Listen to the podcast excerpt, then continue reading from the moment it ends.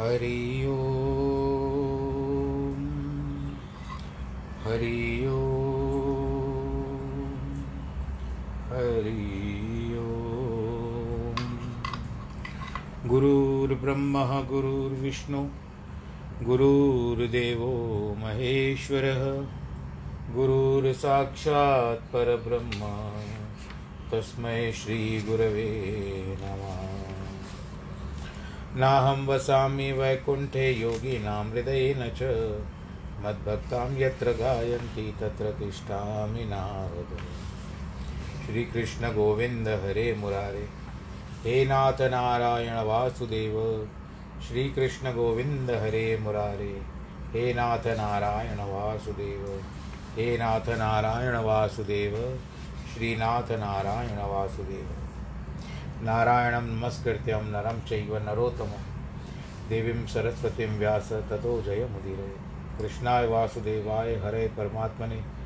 प्रणतक्लेशनाशाय गोविन्दाय नमो नमः ॐ नमो भगवते वासुदेवाय। ॐ नमो भगवते वासुदेवाय। ॐ नमो भगवते वासुदेवाय। हरि ओम नमो भगवते वासुदेवाय। प्रिय श्रोतागणों आज चलिए फिर से उसी नौका में सवार। भगवत गीता ज्ञान की गंगा रूपी जो नाव, ज्ञान गीता की नाव जो आ रही है, ज्ञान की जो नाव आ रही है, उसमें फिर से हम लोग सवार होते हैं और अपनी यात्रा आज की संपूर्ण करते हैं। जैसे कहते थे ना भाई, बड़े को, बड़े लोगों को कहा जाता था कि थोड़ी सैर करके आओ। तो इस तरह से ये भी एक सैर ही है। हम यानी इससे शरीर से तो नहीं जाते, पर मस्तिष्क से जाते हैं। अपने दिमाग से जाते हैं। और हम उस स्थान पे रोक देते हैं। थोड़ी देर रुकती है, फिर उसके बाद आ जाते हैं। तो ये संपूर्ण जगत के बारे में क्या क्या संसार में निर्मित है क्या क्या हुआ है, भगवान की माया हमको कैसे मोहित करती है, विद्या, अविद्या इत्यादि, जो भी बातें आप सुन रहे हो। तो एक प्रकार के मन हिलोले रहता है। आनंदमय हो जाता है। चलिए आज आनंद को और बढ़ाते हैं। आपको विदित है कि भगवत गीता का अभी दसवां, अभी आध्याय आरंभ हो चुका है और नवें श्लोक को हम लोग अभी भी चल रहे हैं, नवें नवें श्लोक में, नाइन्थ। कल के प्रसंग में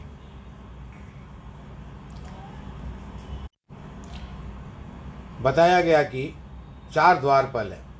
एक तो हम भाई ठीक है, भगवान जी के पास पहुँचने के लिए चार द्वारपाल हैं, दो रस्ते पर जो द्वार पर ठहरे जय विजय, पुण्यशील, सुशील इत्यादि है। ये जो भगवान के पार्षद है। परंतु अब यहाँ पर एक अलग बात बता रहे हैं। उन चार द्वारों पर लग के पालों के नाम कल बताए थे, फिर से बता रहे हैं, और आज विस्तार से इन पर हम विचार करेंगे। एक का ना, एक है सम दूसरा संतोष, तीसरा विचार और चौथा सत्संग। सम क्या होता है? समता रखना, समत्व रखना। अब पहले ही मैं आप लोग से यह कह दूँ कि यदि आप बहुत बड़े घर के भी हो, सत्संग स्थान पे गए हो, वहाँ पर जो भी उपलब्धि होगी आपकी, बिना किसी भेदभाव के, सत्संग भी वहाँ पर बिना किसी भेदभाव के आएगा फ़र्स्ट कम, फ़र्स्ट प्रेफरेंस होती होगी। पहला आया, उसी को प्राथमिकी दी जाएगी। तो उस तरह से आपको भी प्राथमिकी मिलेगी, परंतु आपको अगर स्थान नहीं मिला तो आपको कभी किसी से कम जात वाला जो आप, जिसको नीचा समझते हो अपने से, वो भी यदि आपके पास सत्संग में बैठा रहा तो आपको उसके साथ बैठना ही पड़ेगा। क्योंकि सत्संग में समभाव होता है, सम, एक जैसा। आप वहाँ पर मतभेद कर पाओगे? कि अरे, मैं तो इसके पास में नहीं बैठूँगा, मेरे लिए अलग से कुर्सी मंगवाओ। पहले तो सत्संग नीचे बैठ करके सुना जाता था। आजकल घुटनों की का कष्ट होने के कारण थोड़ी सी व्यवस्था बदल गई है। पर इन बातों पर ध्यान न दीजिए कि हम नीचे नहीं बैठ पा रहे हैं। आपको सर्वप्रथम अपने शरीर का ध्यान देना है और इसको बहुत तरीके से चलाना है, क्योंकि एक आयु आने के बाद शरीर के जो हिस्से होते हैं, अंग होते हैं धीरे धीरे वो बल, बलहीन हो जाते हैं, कमज़ोर होते जाते हैं। इसके लिए आपको वहाँ पर अपना हट नहीं करना चाहिए कि नहीं, मुझे तो नीचे बैठना है। फिर बाद में उठने में कष्ट होगा। फिर चार लोग, यानी दो लोग या चार लोग जो भी उठाने के लिए आपको आएँगे। तो इन बातों का ध्यान रखिए। मन चंगा तो कटौती में गंगा। आप भाव से सुनो। मेरे पास भी श्रीमद् भागवत की कथा होती है। जब मैं दो वर्ष में एक बार यहाँ पर सिकंद, हैदराबाद में करता हूँ तो वहाँ पर कम से कम मैं आपको बताऊँगा कि 10 से 20 प्रतिशत लोग नीचे बैठते हैं, बाकी 80 प्रतिशत लोग सब ऊपर कुर्सियों पर बैठ करके सत्संग सुनते हैं। तो बस ये समभाव रखना चाहिए। समत्व। राग नहीं होना चाहिए, द्वेष नहीं होना चाहिए। और सबको एक समान जानो आप, जो मैंने अभी आपसे वर्णन किया था। और किसी से मोह न रखो, किसी से विरोध न रखो। उसको आगे क्यों बिठा दिया, मुझे पीछे क्यों बिठा दिया? अरे ठीक है, इसको आगे जाने दो, वो भी मत करो। आप बैठ गए हो, आनंद के साथ बैठ जाओ ये केवल सत्संग की बात है, और स्थानों पर भी समता रखनी चाहिए आपको। दूसरा आता है संतोष। यदि समता संभव न हो तो संतोष करना चाहिए। जो कुछ प्राप्त होता है, जो घटता है, उसी में संतोष करना होता है। धोखे से, छल से अधिक उपार्जन, अब थोड़ा सा हम आपको आधुनिकता की ओर बताते हैं कि बहुत समय पहले लोग सिनेमा देखने जाते थे। उस समय वहाँ पर जल्दी जल्दी पंक्ति में खड़े हो जाते थे, लाइन में खड़े होते थे और जब जा कर के वाला टिकट वाला कहता था कि भाई साहब, आपको जो बालकनी चाहिए वो नहीं है, अभी नीचे का क्लास दे दूँ।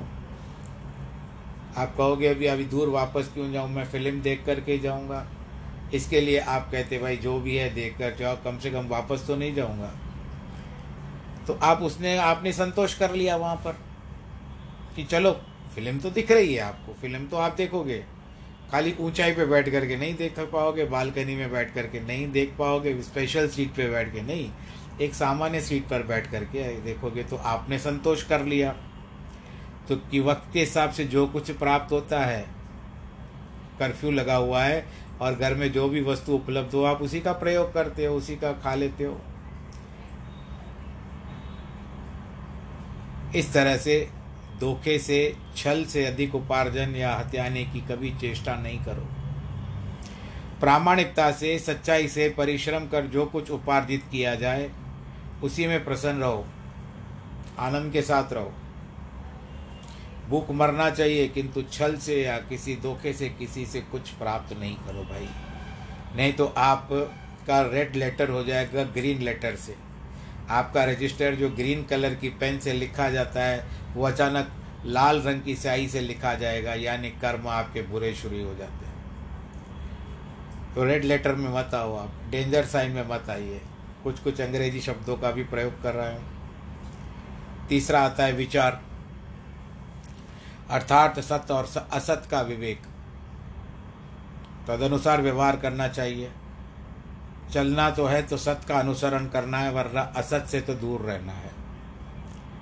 वह ज्ञान संतजनों की शरण में जाने से ही मिलता है। तो ये तीन है। इसमें एक दृष्टांत क्या बताते हैं? एक महात्मा थे। वह शाम को एक वन में एक वृक्ष के नीचे बैठ करके उसे कथा सुनता, सुनाता था, वृक्ष को।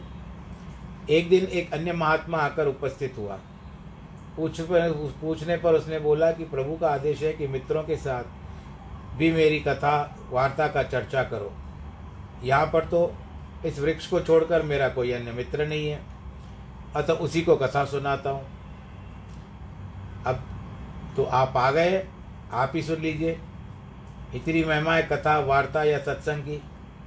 इस श्लोक में भगवान ने इसी बात को बहुत बल दिया है कि हमें हर समय उसकी, उसका ध्यान करना चाहिए।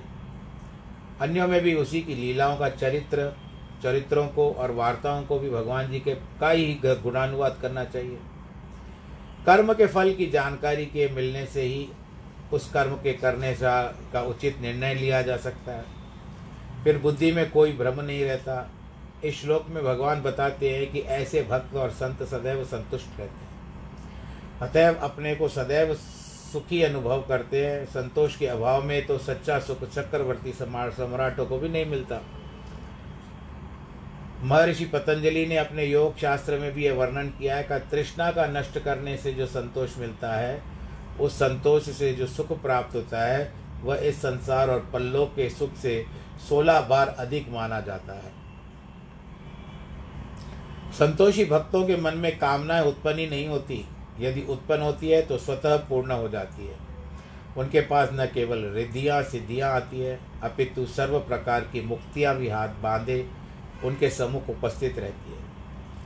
वे जो इच्छा करते हैं, कहते हैं कि वह अवश्य पूरी होती है। भगवान अपनी अपेक्षा, अपने भक्तों की इच्छा पूर्ण करते हैं। जन्म जन्मांतरों तक उनके भाग्य में कोई सुख संतान नहीं है। उन्हें भी किसी महात्मा के वचन निकलने से इस जन्म में पुत्र लाभ हुआ है। कारण यह भगवान उनके मुख से निकले वचनों को कदापि झूठा नहीं करते। कभी कह कह देते हैं, अपनी श्रद्धा से कह देते हैं कि फलाना में एक व्यक्ति मेरे पास आया है, मैं भगवान करे, इनकी इच्छा पूर्ण हो जाए तो हो जाती है। ये संतों में थी, बहुत बड़ी बात आज भी होंगे, ऐसी कोई बात नहीं है। कभी कभी संत अपनी वेदी, विधि को भी, लेख को भी मिटा सकते ऊपर वाले की कृपा उनके ऊपर हो तो वो भी कर सकते प्रभु के नाम में प्राणों तक का उत्सर्ग भी निकल जाए तो नहीं होना चाहिए। उत्सर्ग यानी चूकना, चूकते नहीं है। निकलने दो निकलने दो। पर प्रभु का नाम लेते लेते जा रहे हैं ना, ऐसे क्या है? इतना तो करना स्वामी, जब प्राण तन से निकले, गोविंद नाम लेके तब प्राण तन से निकले। तो भगवान उनके वचनों की रक्षा कैसे न करेंगे? सूर्य, चंद्र, बादल, वृक्ष, नदियाँ, गौ और सत्पुरुष सदैव परोपकार करते रहते हैं। और न अपनी कोई ममता ही रखते हैं, न प्रत्युपकार स्वरूप कुछ मांगा करते हैं। अब सरकार जो प्रतिदिन आपके पास घर से घर पर नल के द्वारा जल पहुंचाती है, घर पे जल आता है तो क्या तालाब ने या किसी नदी ने उनके साथ आपत्ति की है कि क्यों भाई इतना जल उठा रहे हो? इसके ऊपर तो हमारा अधिकार है, ऐसा कभी आपने सुना है? आपके घर में इतने पे, पेड़ों से फूल आते हैं इतने पेड़ों से फल आते हैं। आपको पता है कि किस पेड़ से आए? अभी किसी को भगवान न करे कोरोना लग जाती है। किससे लगा आपको कितने किसी को पता चलेगा? कि आज फलाने व्यक्ति से। आप उस पर विचार करो कि किससे हो सकता है। परंतु नहीं याद आता है तुरंत। प्रत्युपकार कभी नहीं मानते वो लोग। बादल इतना जल बरसाता है, सूर्य ऊर्जा देता है, चंद्रमा रश्मियाँ देता है, गौ दूध देती है, केवल बेचारी घास मांगती है वो। सतपुरुष सदैव परोपकार करते रहते हैं, न अपनी कोई ममता रखते हैं, और न कभी प्रत्युपकार, यानी रिवर्स में कुछ नहीं लेते आपसे रिटर्न में। इसके लिए भगवान जी कहते हैं, दसवें श्लोक में तेषाम सतत युक्तानाम भजताम प्रीति पूर्वकम ददामि ददामि बुद्धि योगम तम। ये न मामुपयंति ते। ऐसे सदैव मुझसे मुझमें युक्त और पूर्ण प्रीति का सत मेरे, साथ मेरी शक भक्ति करने वालों को भी मैं बुद्धि योग देता हूँ। किसी सहायता से आत्मा स्वरूप प्राप्त करते हैं। तो किस तरह से हो गया? चार बातें आपने सुन ली। सम, संतोष, विचार और सत्संग। तो ये सत्संग के द्वारा ही सब कुछ हमको उपलब्ध हो सकता है। यदि इन अभी तीन द्वारपालों की और बात है, वहीं पर चल रहे हैं। हाथ ना आता हो तो चौथा है सत्संग, उसे प्रेम से करो। उसको प्राप्त किया, अन्य तीनों से स्वतः स्वतः धीरे धीरे परिचय हो जाएगा। वे स्वतः हमसे प्रेम करेंगे। सत्संग सबसे सबसे बड़ा द्वारपाल है। और ये, इन तीन द्वारपालों, ये तीन द्वारपाल जो है, उसके अधीन है। सत्संग बाल्यावस्था से ही करना आवश्यक है। आदत पड़ती है। जो बाल्यावस्था या युवावस्था में सत्संग करते हैं, वे ही जीवन का कुछ रस पा सकते हैं। बलियारी तो उस पर होना चाहिए, जो बाल्यावस्था से ही सत्संग से प्रेम करते हैं। एक सत्संगी है, जिससे मनुष्य सब लाभ पा सकता है। आजकल तो कहा जाता है कि सत्संग करना कथा वार्ता सुनना बूढ़ों का काम है। यह पूर्णतः गलत और उल्टा विचार है। वृद्धावस्था में उससे कोई भी वास्तविक लाभ कभी कठिनाई से ही होता है। शरीर की दुर्बलता और दूसरों की पराधीनता के कारण सीखी हुई क्रियाएँ भी नहीं की जा सकती है।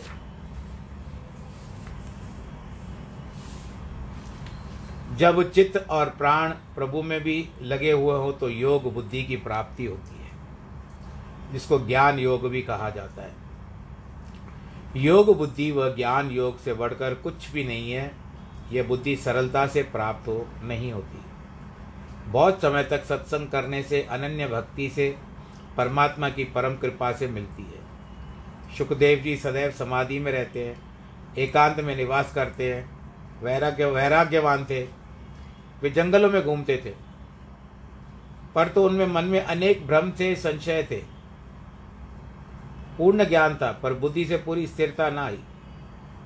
योग बुद्धि से कभी तक ना आई। पिता से उपदेश मिला, शांति न मिली। पिता ने सोचा, मेरा इससे शारीरिक सांसारिक संबंध है, इसके लिए प्रभाव नहीं होता है। वैसे भी बाहर वाला आके समझाए तो बहुत जल्दी समझ जाता है सामने किसी और के द्वारा, उसके और के पास भेजे। राजा जनक के पास भेजा राजा जनक ने उनको बाहर ही ठहरा दिया। तो भी उन्होंने टस से मस नहीं हुए, तब जाकर के जनक ने उनको ज्ञान का मार्ग दिखाया, उपदेश दिया। संशय दूर हो गए, मिट भी गए।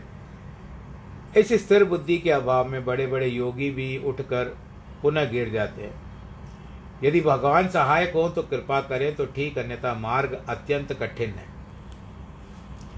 ऋषि मुनि जब किसी वेद मंत्र को अर्थ बलि भांति नहीं समझते तो योग समाधि में बैठकर प्रभु का ध्यान करते हैं।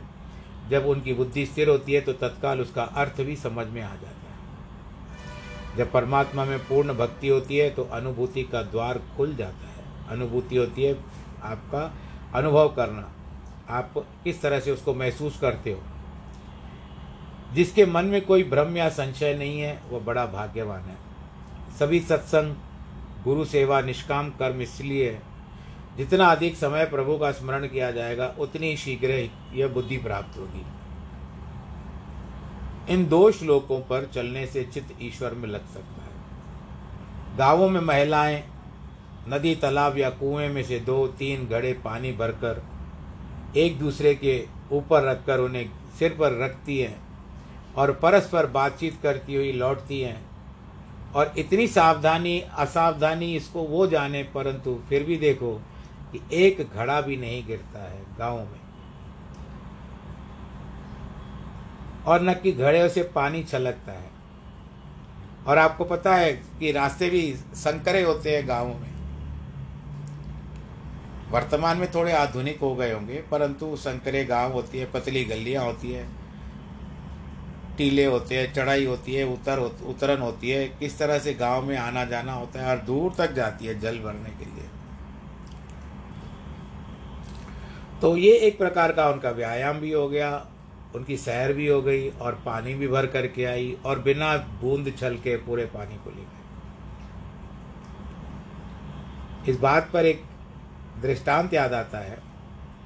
हो सकता है कि पहले भी कहा हो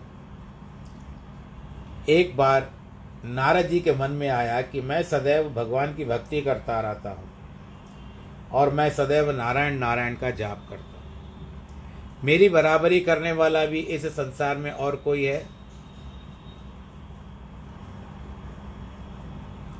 तो भगवान जी के पास आए। भगवान जी से प्रश्न किया। भगवान जी ने कहा, मैंने जिस तरह से पढ़ा था, मैं आपको बताता हूँ। भगवान जी ने उसको कहा, भाई ये बात है तो धरती पर एक किसान है जो मेरी भक्ति करता है। तो नारद जी के मन में कुतूहलता हुई क्यूरियोसिटी हुई कि मैं उसको देखूँ। कहते, फलाने स्थान पे रहता है, तुम चले जाओ। तो एक ऋषि का रूप धारण करके आए नारद जी उसके पास।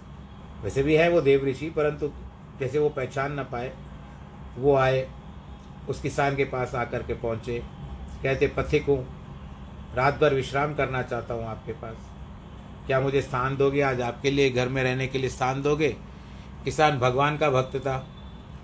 अतिथि देवो, भव, ऐसा शब्द कहकर उनको रोक लिया। रात को दोनों भोजन करने लगे। और जितनी देर भी नारद जी उनके साथ रहते थे, उस किसान के साथ रहते थे, देखते थे, एक बार भी भगवान का ध्यान नहीं करता है। भगवान जी ने तो कहा कि वो भक्ति करता है, पूजा पाठ करता है या भक्ति करता है, मेरा नाम लेता है, क्यों नहीं करता? मैंने तो देखा इतनी देर से कुछ भी नहीं कह रहा ये बातें ही कर रहा है। उसके पश्चात सो गए। सुबह को उठा स्नान पे चला गया वो व्यक्ति और उसके बाद स्नान के बाद आया थोड़ी देर पर भगवान जी के आगे बैठा और उसने प्रातः काल का जो भी आ, क्या कहते हैं भाई भोजन करना था नाश्ता करना था वो कर लिया। अल्पार कहते हैं, वो करने के बाद निकल गया, नारद जी को, पत्नी को बता के गया कि महात्मा जी को भी अच्छी तरह से भोजन करा के गई नारद जी ने देखा, मन को बात लगी नहीं उनके, कि मैं तो सदैव नारायण नारायण कहता हूँ।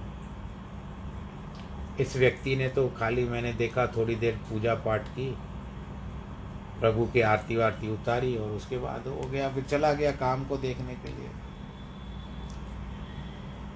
तो ये बात तो ठीक नहीं है। तो दोपहर के फिर भगवान वैकुंठ में आ गए, वो नारद जी भगवान जी से मिलने। प्रभु, आपने तो कहा था कि आप, वो मेरा भक्त है, पर मैंने तो केवल थोड़ी देर के लिए उसको आपका स्मरण करते हुए देखा। भगवान जी कहते हैं कि एक घड़ी आधी घड़ी आधी ते पुण्यात, संत समागम हरि कथा कटे कोट अपराध।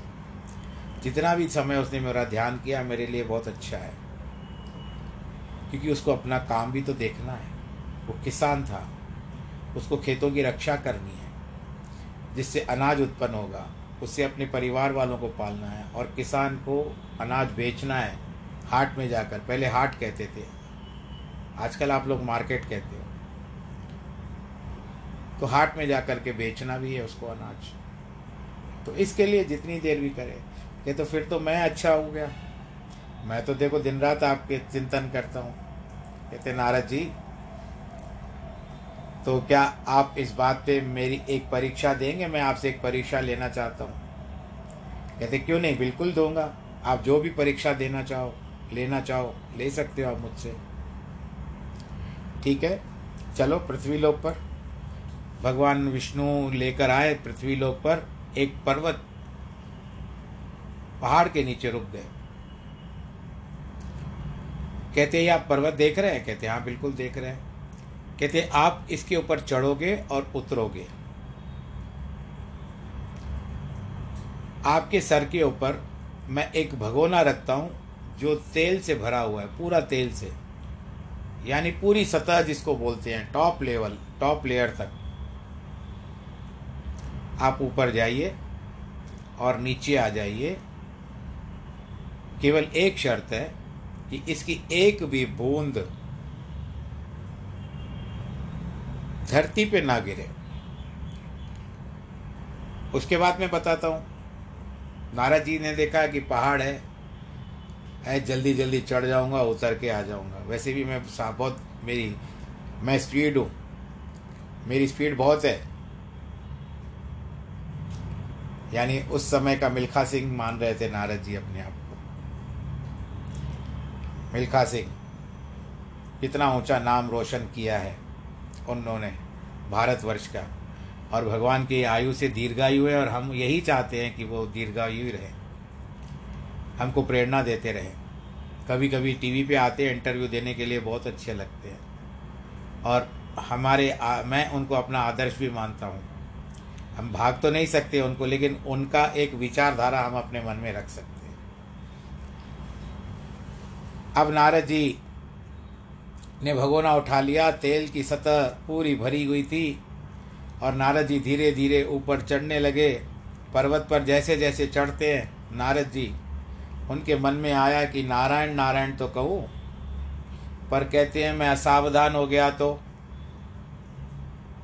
अगर नारायण नारायण ध्यान हो लग गया मेरा तो भगवान जी ने जो शर्त रखी है कि तेल की बूंद नहीं गिरनी चाहिए, वो तो गिर जाएगी फिर। फिर मैं शर्त हार जाऊँगा, परीक्षा में असफल हो जाऊँगा। इसके लिए थोड़ा ऊपर जाता हूँ, उसके बाद भगवान का नाम लेता हूँ। पर जैसे जैसे ऊपर चढ़ते जाते थे तो कहते थे, भगवान का नाम लूँ, लेकिन उनके मुख से निकलता था, तेल न गिर जाए। फिर ऊपर चढ़ते, तेल न गिर जाए, तेल न गिर जाए, तेल न गिर जाए, तेल न गिर जाए, कहते कहते पहाड़ी की चोटी पे पहुँच गए। जब पहाड़ी की चोटी पर पहुँचे, कहते, चलो, मैंने पचास प्रतिशत तो अपना कार्य पूरा कर लिया। और मैं यह निश्चय करके बैठा हूँ कि मैंने तेल से एक बूंद भी नहीं गिराई है। अब बाकी उतरना है, ये थोड़ा कठिन है। ये मुझे अभी उतरना भी है, मुझे और सावधानी से जाना पड़ेगा। तेल की बूंद गिर न जाए, ऐसा कहते कहते फिर जैसे ही आता है कि भगवान का नाम लूँ, नारायण नाम लूँ, वो उनके मन में आता था भगवान का नाम लूँगा तो तेल न गिर जाए। तो वापस जब आ रहे थे, वापसी यात्रा हो रही थी, पहाड़ी से उतर रहे थे तो उनके भी मुख से बार बार यही निकल रहा था, तेल न गिर जाए, तेल न गिर जाए, तेल न गिर जाए, तेल न गिर जाए। ऐसा कहते कहते जैसे तैसे भगवान जी के समक्ष पहुँचे और भगवना उतार करके दिया। कहते, प्रभु, आपने बहुत बड़ा दायित्व दिया था, वो मैं पूरा कर चुका हूँ। ये आपने जो मेरी परीक्षा थी, उसको, उस पर मैं उत्तीर्ण हो गया हूँ, सफल हो गया हूँ। आप जाकर के देख लो पूरे पहाड़ी पर। आप यहाँ से भी देख सकते हो, आप अंतर्यामी हो। आप पूरे पहाड़ी का अवलोकन कर लीजिए कि मैंने एक भी तेल की बूंद कहीं भी नहीं गिराई है। और ये सपाट पहाड़ था, पत्थर का। इस पर तो दिखाई देगा। झाड़ियों वाला पहाड़ भी नहीं है, जिसमें भाई वो मिट्टी से चले जाते। कहते, इसके लिए तो मैंने यही चुना था, इस पहाड़ पर्वत को भगवान जी ने कहा। पर नारद जी, मुझे आपके ऊपर विश्वास है। आपने तेल नहीं गिराया और मैं भी जानता हूँ। आप अपनी परीक्षा में तो सफल हो गए। नारद जी ने कहा, चलो प्रभु अच्छा है। कहते, नारद, अभी जो मैं आपसे प्रश्न पूछने जा रहा हूँ, उसका उत्तर दीजिए। अभी तो परीक्षा वास्तविकता परि, वास्तविक परीक्षा है। वो आपको अपने मुख से स्वीकार करना होगा। कहते, पूछिए प्रभु, क्या पूछना है? कहते, मुझे यह पूछना है आपसे कि आप जो पहाड़ी चढ़ रहे थे, फिर आप जब नीचे उतरे, तब आपने कितनी बार मेरा स्मरण किया, बताइए? कितनी बार मुझे याद किया? नारद जी ने कहा, भगवान जी, आपने इतना बड़ा काम दे दिया मुझे। मैं सारा समय पर्वत पे चढ़ता जाता, तेल न गिर जाए, तेल न गिर जाए। आपको किसकी पड़ी थी? आपके लिए। आपको मुझसे भूल ही गए थे, कहते, इतनी देर में तुम थोड़ी देर के लिए तो मुझे भूल गए। तो उस किसान को देखो, फिर भी इतना समय है, कुछ न कुछ समय निकाल करके तो मेरा ध्यान करता है। और आपके पास सदैव समय ही समय है, आप नारायण नारायण कहते रहते हो। बोलो, नारायण भगवान की जय। पर इसका अर्थ ये नहीं है कि आप अपने कार्य में भी संलग्न रहिए, कार्य पर भी ध्यान रखिए। प्रभु का चिंतन तो आपके पास रहना ही चाहिए। तो यही कारण है, इन किसान की जो स्त्रियाँ होती है, कि रास्ते में आती है, अब किसान की स्त्रियों को तो किसान ही नहीं कह सकते हम लोग। वो लौटती है, जल भी नहीं गिर, गिरता है, और आराम से आकर के घर पे पहुँच जाती है, बातचीत भी करती है। इसी प्रकार संसार के सभी व्यवहार पुरुषार्थ बलि बांति करते हुए जिनका चित्त प्रभु में लगा रहता है वे इस संसार में सफल होते हैं। कुछ महात्मा कहते हैं, जब आप कीर्तन से निकलते हो, सत्संग से निकलते हो तो आप जब उस उस स्थान से निकलते हो, वहाँ से आप अनुकीर्तन करो। घर तक उसी को याद करते हुए जाओ, विचार करते हुए जाओ, उसको कहते हैं अनुकीर्तन। तो आपका जो स्पंदन होगा, जो आपकी वाइब्रेशन होगी, वो आपके घर तक आएगी। क्योंकि हम जानते हैं कि ये सब कुछ परमात्मा की संपत्ति है। और किसी दूसरे को देना नहीं चाहिए। यदि किसी दूसरे को दिया गया तो अवश्य बिगड़ जाएगा। यह मानव जीवन हमें परमात्मा के लिए प्राप्त हुआ है, परमात्म परमात्मा के लिए प्राप्त हुआ और हमें प्रतिज्ञा माँ के गर्भ में जन्म लेने से पूर्व परमेश्वर से की थी। जो ये प्रतिज्ञा निभाता है, उसी को परमात्मा योग बुद्धि देकर आनंद प्राप्त कराते हैं। अब जो सेना में भर्ती होता है, राज्य उनको राज्य उनको मासिक वेतन देता है। पर उसके बदले वह अपने प्राण भी उसको देने होते हैं। भगवान करे दीर्घायु हो। अब जैसे हमारे कितने सैनिक, इन्होंने अपने प्राणों की आहुति दे दी, और निरंतर कोई ना कोई चल ही रहा है। पर यह भी होता है कि इनके प्राणों की आहुति बेकार नहीं जाएगी। हम उनको शत शत नमन करते हैं और बड़े प्रेम से खड़े होकर के श्रद्धांजलि देनी चाहिए। उनको बलिदान क्यों देना पड़ा? क्योंकि उनका समय की मांग थी, जिसके कारण वो अपने प्राणों को भी निछावर कर देता है। जब सामान्य शासन का भी यही नियम है कि जब जो परमेश्वर के शासन की नौकरी करना चाहेगा, उसे अपना सब समय, अपना चित्त परमेश्वर को ही अर्पित करना पड़ेगा। अन्यथा वह सच्चे भक्ति से नहीं हो सकता। आवश्यकता पड़ने पर उसके प्राण निछावर नहीं कर पाएगा। परमात्मा की चाकरी में तो चारों पदार्थ, धर्म, अर्थ, काम मोक्ष प्राप्त होते हैं। योग बुद्धि मिली तो मानो चारों पदार्थ प्राप्त हो गए। जब तक योग बुद्धि न प्राप्त हो तो प्रयत्न करने ही पड़ेंगे। जैसे मक्खन निकालने के लिए यत्न करने पड़ते हैं।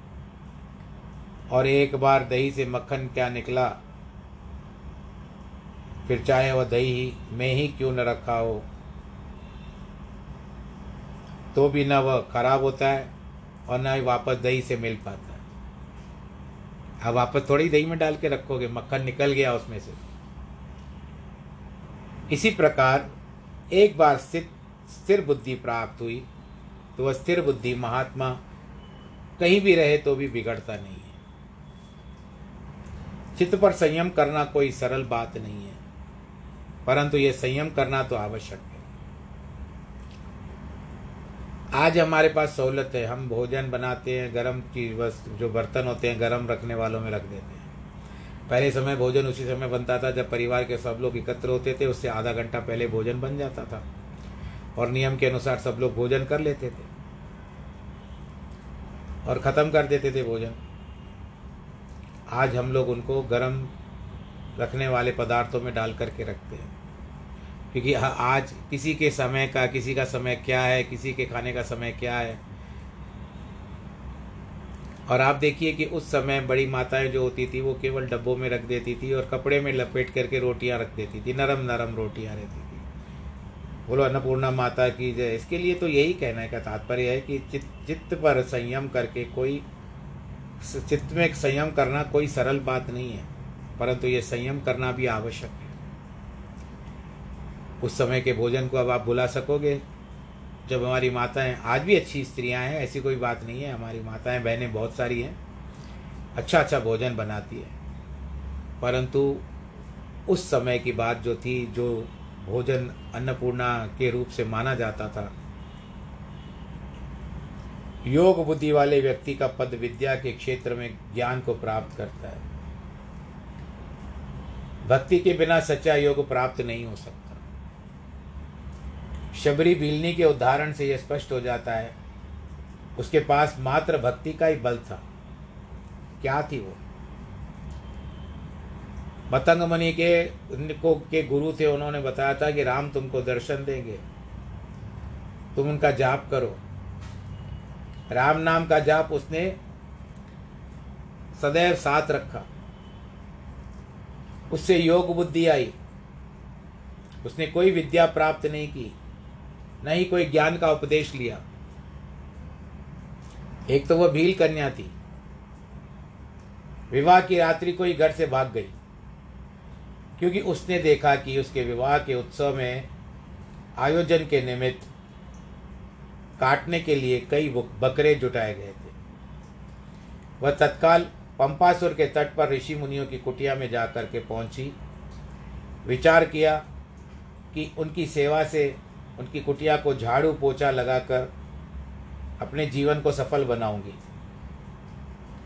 किंतु उसे नीच जाति का मान करके वे उससे दूर भागते थे, उसे धिकारते थे, उसे काम भी नहीं करने देते थे। जब जबरन काम करती थी, एक दिन अनेक ऋषियों ने मिलकर उसे बहुत पीटा।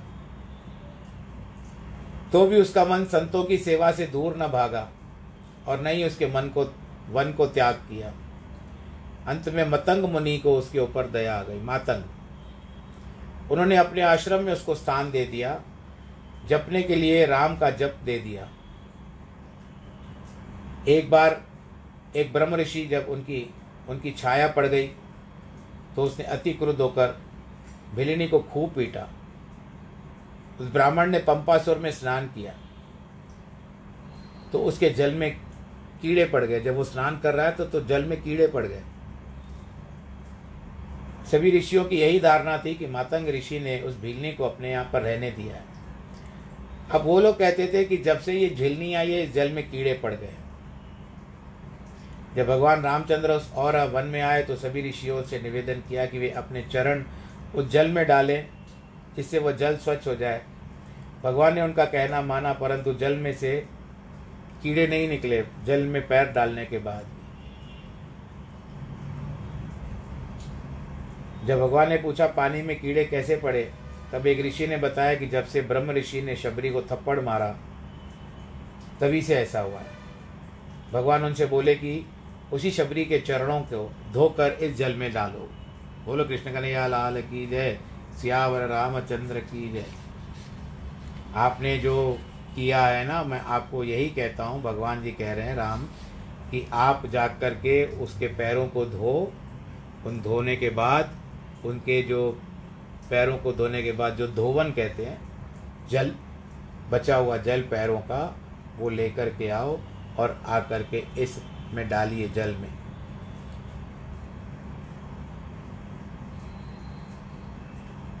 तो अब क्या करें?